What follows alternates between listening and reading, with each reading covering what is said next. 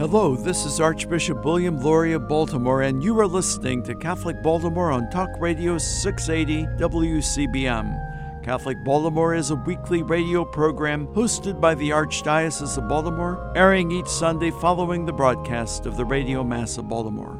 We are grateful to our Catholic radio partners for sharing with us some of the content in this program and for the opportunity to bring quality Catholic programming to the Archdiocese of Baltimore every Sunday. The Maryland General Assembly wrapped up its 2019 session April 8th with some wins and some losses from the point of view of the Catholic Church. This is Chris Gunty of the Catholic Review, and with us today on Catholic Baltimore are Jennifer Briemann, Executive Director of the Maryland Catholic Conference, and Garrett O'Day, Associate Director. Welcome to the show. Hi, Chris. Thanks for having us. Hi, Chris. Thanks. It's been a busy 90 days for the session uh, that ended on a very somber note with the death of House Speaker Michael Busch, with his desk draped in black bunting. The Speaker died April 7th. I want to talk about some specific legislation that passed or failed this session, but first let's talk a little bit about Michael Busch, who was a teacher and a coach at St. Mary's High before he entered public life. What's been the impact that he had as leader of the House, and what happens now? Sure, Chris. Well, yesterday was surely a, a, a somber day here in Annapolis. Uh, usually a day that's filled with parties and merriment to celebrate the end of a long 90 day session was uh, very subdued. There were many tributes given during the General Assembly floor sessions yesterday in Speaker Busch's honor. Late last night at 11:30, both chambers went into a joint session um, to share memories and of Speaker Busch, um, to pay tribute to him and to end the session in his memory. Um, it definitely, the day was overshadowed by the news of his death um, the previous day. But at the same time, people were celebrating the legacy he has left here of one of leadership, one of motivated advocacy on issues that he cared deeply about, including education and healthcare. Um, he has definitely left a legacy uh, that will not soon be forgotten. So let's get into some of the legislation that MCC focused on this year. One of the most important bills was physician assisted suicide, which passed the House but failed in the Senate after some amendments. Why did the MCC and a, a, coalition of organizations oppose this legislation and why did it fail? Well, this was the fourth time in the past five years that we've seen the introduction of a bill to legalize physician assisted suicide. I'd say that this year was probably the strongest effort that we've seen on behalf of the proponents of the bill to to pass the legislation. And yes, it was um, very dramatically fought this year. Uh, the bill has never been voted on before, um, but it got out of committee this year and actually passed the House of Delegates on a 74 to 66 vote, which you don't see very often. Um, that's far from being a party line vote or a unanimous vote, which most bills fall into one of those two categories. Um, so it was a, a, a, vote of only a, a four vote margin would have shifted it the other way. After that, the, the bill headed to the Senate and it died on a tie vote on the Senate floor, 23 to 23, with one senator um, not voting. This is the farthest, like I said, that the bill has ever come. The proponents are very organized, um, but perhaps our coalition was a bit more organized or, or worked a little smarter um, and got able to convince people and able to convince people, and by the grace of God, we were able to defeat the bill. Supporters were really against any amendments to this bill, and those amendments were reasonable kinds of things like mental health screening for somebody who mm-hmm. tells their doctor mm-hmm. they want to kill themselves. Mm-hmm. What was that all about? What we've seen in, in, in the states where this is legal, which there are only seven states where this physician assisted suicide is legal, all of the bills have been exactly the same, and the proponents feel very strongly that the provisions of the law stay the same between every state that has legalized it. So, when Maryland, um, especially in the Senate Judicial Proceedings Committee, worked very hard to amend the bill to address the concerns that they had in an attempt to fix the bill, although we know it is unfixable, um, that required a lot of amendments, including, as you mentioned, mental health evaluation, as well as other legal and um, medically oriented um, amendments. And the proponents at that point said that they did not support the bill because it had so many amendments on it. Of course, the legislators saw those amendments as safeguards. Ultimately, the proponents and their pushback against those amendments led to the bill's demise. Mm-hmm. You were watching a lot of educational things this year. Uh, what happened with boost funding? That's the scholarships for students from low income families. Sure, Chris. Thanks. Thanks to the great advocacy on the part of our school leaders, parents, teachers, and others, uh, the Boost Scholarship Program uh, was passed and will provide approximately $7.5 million for non public school scholarships uh, for next school year for low income students, many of whom, uh, probably the majority of whom, attend our Catholic schools. And the deadline for applications for those people who want to take advantage of it is coming up soon? Yeah, the deadline is coming up soon. It, it will be on April 17th, which is uh, next week. So uh, we encourage all eligible families to apply. I know our schools have really encouraged all their eligible families to apply as well. Every student who uh, applied and was certified as eligible received a scholarship last year. One other thing I'll mention too is there's a couple other priority uh, funding programs that we had advocated for this year for our Catholic schools as well. Uh, Six million dollars was provided for the non-public student textbook program, which is a cost savings for all of our Catholic school, most of our Catholic school parents um, for textbooks and technology. They uh, increased the allocation to $4 million for the Senator James Ed DeGrange uh, non public aging schools program, which provides infrastructure updates and renovations for our schools, uh, especially the older buildings and the. We certainly have a lot of those. Sure. Yeah, absolutely. And then uh, additionally, our schools will be blessed to receive an additional $3.5 million for school safety initiatives through the non public school safety grant program, too. That's well. great. There was a fetal homicide bill that would have honored Laura Wallen and her unborn son Reed, who were killed by Laura's fiance. I understand that passed in a modified form. What happened, and why is this so important? So, originally, the fetal homicide bill would have created a prosecutor's um, the ability to charge an attacker with a separate crime of violence against a pregnant woman. However, that bill was amended, but yesterday, with only about 30 minutes to go in the legislative session, the House and the Senate passed an amended version of Lauren Reed's law, which creates an additional felony with up to a 10 year sentence for a person who commits a crime of violence against a woman that they know or believe to be pregnant. Um, this is really a big step forward in acknowledging that pregnant women are also uh, often the the focus and the target of violent crimes, usually perpetrated by an intimate partner, um, and it's a, a, big step forward in in combating that domestic abuse that often happens, unfortunately, mm-hmm. when women are are pregnant. Mm-hmm. And I think we saw the stats that pregnant women are at a much higher risk of being assaulted, especially by an intimate partner? Absolutely, and hopefully, Lauren Reed's law will um, serve as a deterrent to those violent attacks. Mm-hmm. Where do we end up on immigration issues? There were a couple of bills that the MCC was watching. The General Assembly passed U visa legislation, uh, which clarifies and streamlines the state's role in um, an undocumented crime victim's application um, to become a lawful permanent um, citizen. Um, the, like I said, the bill passed. It now heads to Governor Hogan's desk for his signature. We also saw expansion of the DREAM Act. The Maryland General Assembly sent a bill again to Governor Hogan, which would expand the existing DREAM Act by allowing undocumented Maryland students to pay in state tuition at Maryland colleges by removing a provision that's in the original DREAM Act um, that dictated they go to a community college first for two years. So those were um, big wins um, for immigration advocacy community. We were happy to see those pass with our involvement. Mm-hmm. And I understand that you were following a lot of clean energy bills as well.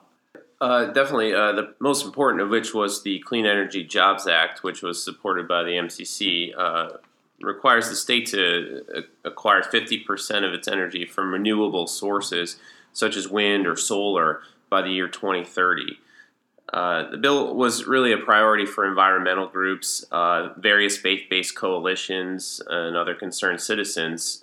It was voted out of the Senate um, and then um, kind of hung around in the House until the last minute revival yesterday, uh, where it eventually passed uh, in the last few hours of the legislative session.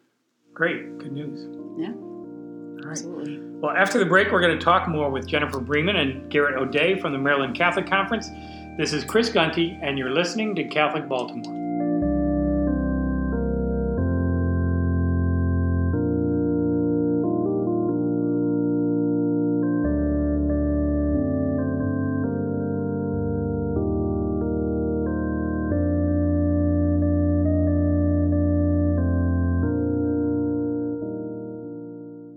News from the Archdiocese of Baltimore and around the world from the Catholic Review.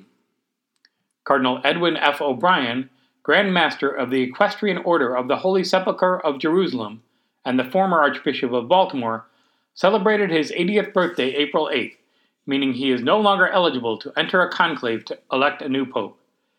His ineligibility leaves the College of Cardinals with 121 members who are under 80 and could enter a conclave. 18 of the voters were made cardinals by St. John Paul II, 46 by Pope Benedict XVI, and 57 by Pope Francis. The United States has 15 cardinals, nine of whom are under the age of 80.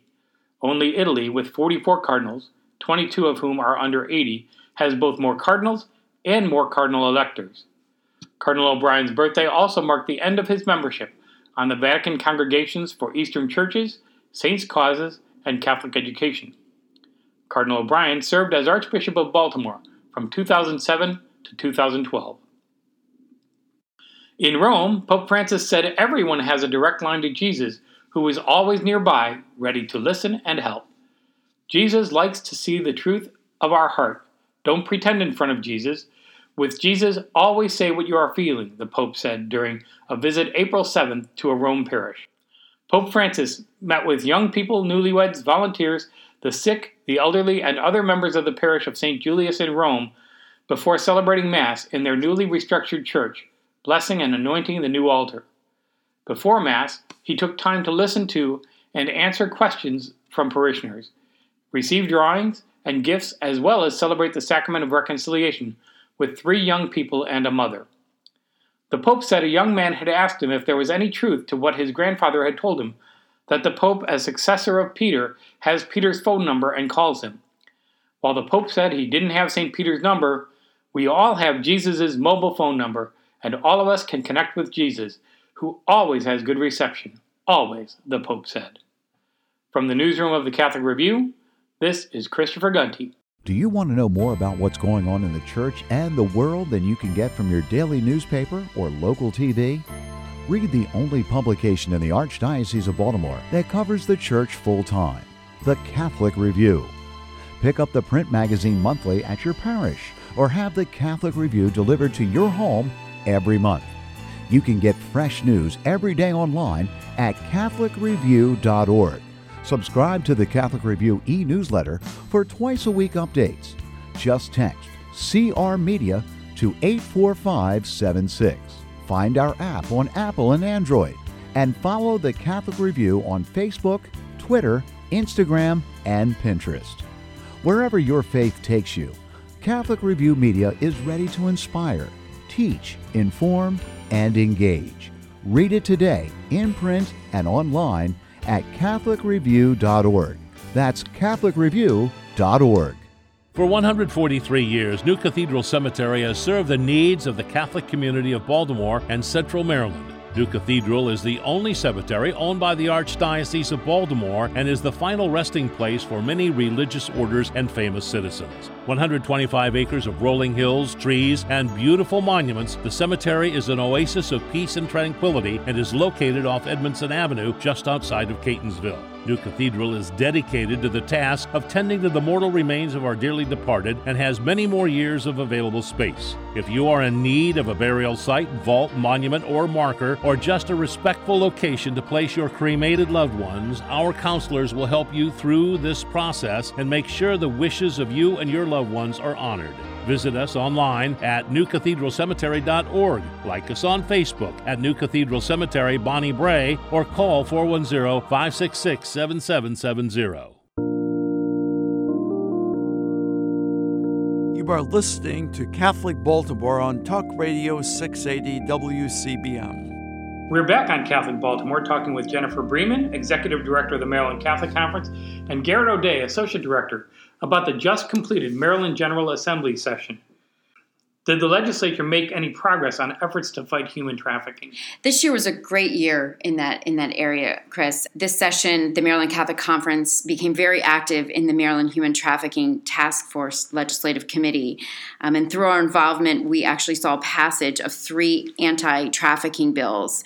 Um, the first bill made labor trafficking a crime in the state of Maryland. The second um, bill created a statewide service network for child victims of sex trafficking, and the third is a, was a bill reorganizing how human trafficking is defined in statute. Huge wins in the human trafficking arena. Why is this important to the church and to the MCC?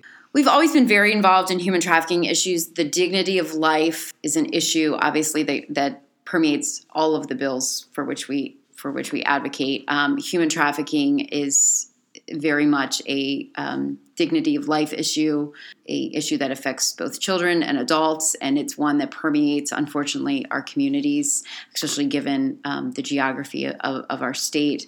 And it's one that the conference remains committed to um, because of that um, underlying desire to obviously um, value the dignity of all life. Garrett, one of the issues you were watching was the expansion of pre kindergarten throughout the state. What happened in that arena? Sure, Chris. Uh, the legislature uh, provided an increase for a fund for expanding full day pre kindergarten for Maryland four year olds to nearly $34 million.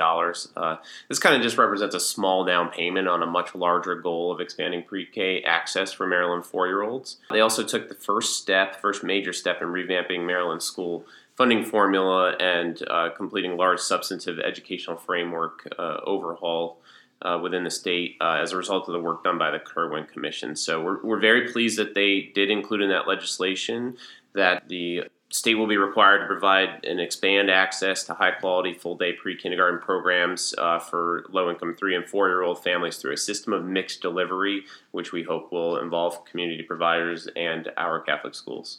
That's great. Jennifer, there was a concern about a proposal to put on the ballot in 2020 the question of an amendment that would enshrine abortion almost godlike in mm-hmm. the uh, the Maryland Constitution. Did that make progress this year? It did not. Speaker Michael Busch actually introduced that legislation early in the session. Um, it ultimately was withdrawn from consideration before it was even heard um, in committee. Um, he put the proposal forward, as you said, that would um, enshrine a woman's right to an abortion in the state constitution. Uh, Speaker Busch said that because Senate President Mike Miller indicated he would not be considering a constitutional amendment outside of an election year, it would not be brought up. However, also after it was introduced, we saw a groundswell of people speak up against um, the proposal um, from every corner of the state. Um, we especially saw a outpouring of people in the Latino community, uh, the Latino Catholic community, speaking up very strongly against um, the proposal. So luckily, it was withdrawn before it was even considered. Um, so because of that strong opposition to it, hopefully we will not see that introduced again. Mm-hmm. And you made the point before that Maryland already has some of the, the most liberal abortion laws. So did we really need this? We do, unfortunately, and, and no, we do not need this. Um, the the idea that any of those laws would be repealed or rolled back anytime soon is, is not likely given the late makeup of the legislature. So this was a completely unnecessary um, proposal. Mm-hmm. Were there a couple of child protection measures that have been sent to the governor, and what were those, and how did the church look at all of these? Sure. A few pieces of legislation um, aimed at child protection that advocates have worked on uh, for many years actually were successful this year, and the Maryland Catholic Conference was proud to support those measures. Uh, the first is a measure by, that goes by the name of Sesame. Um, it's a level of background checks that is done in um, state schools. It's now in place in Pennsylvania New Jersey. And what it does is it allows a prospective employer, um, in our case, it would be our Catholic schools, to run a background check on um, possible um, new hires with their former employers on things that did not rise to the level of a formal investigation or a formal complaint. Mm-hmm. Um, it would be a way to check um, allegations that were brought forward on somebody um, in a in a previous job, and it would make us aware of that situation. Um, it would be something that doesn't show up on a criminal background check or a child protective services background check. It's just an extra layer of protection um, that our children throughout the state, because this this law will apply to public schools, private schools, religious-based schools. All schools will now have to comply with this extra layer of checking in protection of our students and their safety that already would go beyond the kind of background checks we're already doing yes, in our schools? Yes, our schools are already doing background checks above and beyond what we see in our state's public schools, but this would add another layer. Like I said, and everybody is subject to this new law. Um, and it's just another great safety net to make sure that the, the folks that are entrusted to our children's care are the right folks um, and that they have no no um, background that we're unaware of. Mm-hmm. And if the governor signs that, when would that go into effect? That would go into effect October 1st of this year. Okay. All right. Let's talk a little bit about crime in Baltimore City. We know that's been a very uh, important concern for everyone here at the state level because of uh, how important Baltimore is to the, what's going on in the rest of the state. What kinds of activity happened in that area? A couple good things. Uh, 3.6 million was provided in the budget for funding toward the Safe Streets program, which the church participates in. Catholic Charities Baltimore participates in. Safe Streets is a tool that uh, communities can use to restore safety of their, their streets and, and communities uh, and strengthen community bonds through mobilization and outreach. And those are very much grassroots kind of programs. Right? Very much so. Yes, right down to the the level of the particular community that they're in. Mm-hmm. The other thing that was done, um, which is interesting, is that the um, budget that was passed for fiscal year 2020, which starts July 1st, uh, restricts roughly about $14 million from various entities, including the City of Baltimore, the State's Attorney's Office, Baltimore Police Department, uh, Governor's Office of Crime Control and Prevention, to all work together uh, for the agencies to present the state with a joint comprehensive annual crime strategy for the City of Baltimore. So the report will be due in August, um, and I think that's a, a, very good measure for them to, you know, get a comprehensive strategy together. Yeah, that's going to be important. Probably can't solve all of them, but at least if we can make some progress there, that'd be helpful. I know the session just ended. Uh, we are talking Tuesday afternoon. The session just ended last night. What do you foresee for the 2020 session? or is it is it is it a little too far ahead? Well, it is hard to see um, that far into the future for sure. But one thing that we can count on is that we will see um, a change, of course, in in House leadership, given the passing of Speaker Busch just earlier this week. Um, the House will meet later this month um, to choose a new speaker. Um, that, of course, will have a domino effect when someone moves into that speaker position, likely a maybe a sitting committee chair right now that will move everyone around um, mm-hmm. as far as new committee leadership. Um, and also in November, uh, the Senate Democratic Caucus is meeting to talk about uh, the future of the Senate president position in the Senate. So, in both chambers, we are likely to see new leadership in the 2020 session. Um, and I think that will make um, the dynamic of the General Assembly very different. And that means a lot of work for you just to block away from the Capitol Dome. A lot of work for us over the next nine months so that we are ready uh, for next January and all the issues headed our way for sure. We've got just about a minute left. You touched on this a little bit, but what underlies everything the Maryland Catholic Conference looks at when a piece of legislation comes across your desk? What do you look for in terms of trying to decide a position? Without a doubt, it is the value and the dignity of every human life um, and of God's creation um, that we experience um, in, in the world around us. Everything from poverty issues, the dignity of work that goes into with poverty issues, the environmental issues that we advocate on, of course, traditional life issues, if you will, um, abortion and end of life issues, to education issues and making sure that every child um, has the, the quality education that they deserve everything, life and the dignity of life touches everything that we do. Um, and if if issue comes up and we're not sure, you know, where we are on an issue, or if we're advocating for it after consulting, of course, with with the bishops, it is it comes back to the dignity of life and upholding that dignity of life through political advocacy. Um, there's not any issue that we advocate for that falls outside of those boundaries, um, and it keeps us committed and um, striving to do better and more every year. Um, and some of those are red issues, and some of those are blue issues. Yes, right? I mean, um, like we say, we're very purple. I mean, obviously, we get very involved in immigration issues, which are often seen as left of center issues, um, and we will get involved in abortion issues that are, of course, right of center, and, and everywhere in between, if you will. And that allows us to have friends on on both sides of the aisle, um, and helps us advocate across the board for all of the issues that we we care about. Great, thank you. We've been talking today with Jennifer Briemann, Executive Director of the Maryland Catholic Conference, and Garrett O'Day, Associate Director, about the just completed Maryland General Assembly session. Now that the session's over, you may be able to get a few days rest, right? Probably not. well, in any case, thanks for being with us today. Thank you, Chris. This is Christopher Gunty of the Catholic Review, and you've been listening to Catholic Baltimore.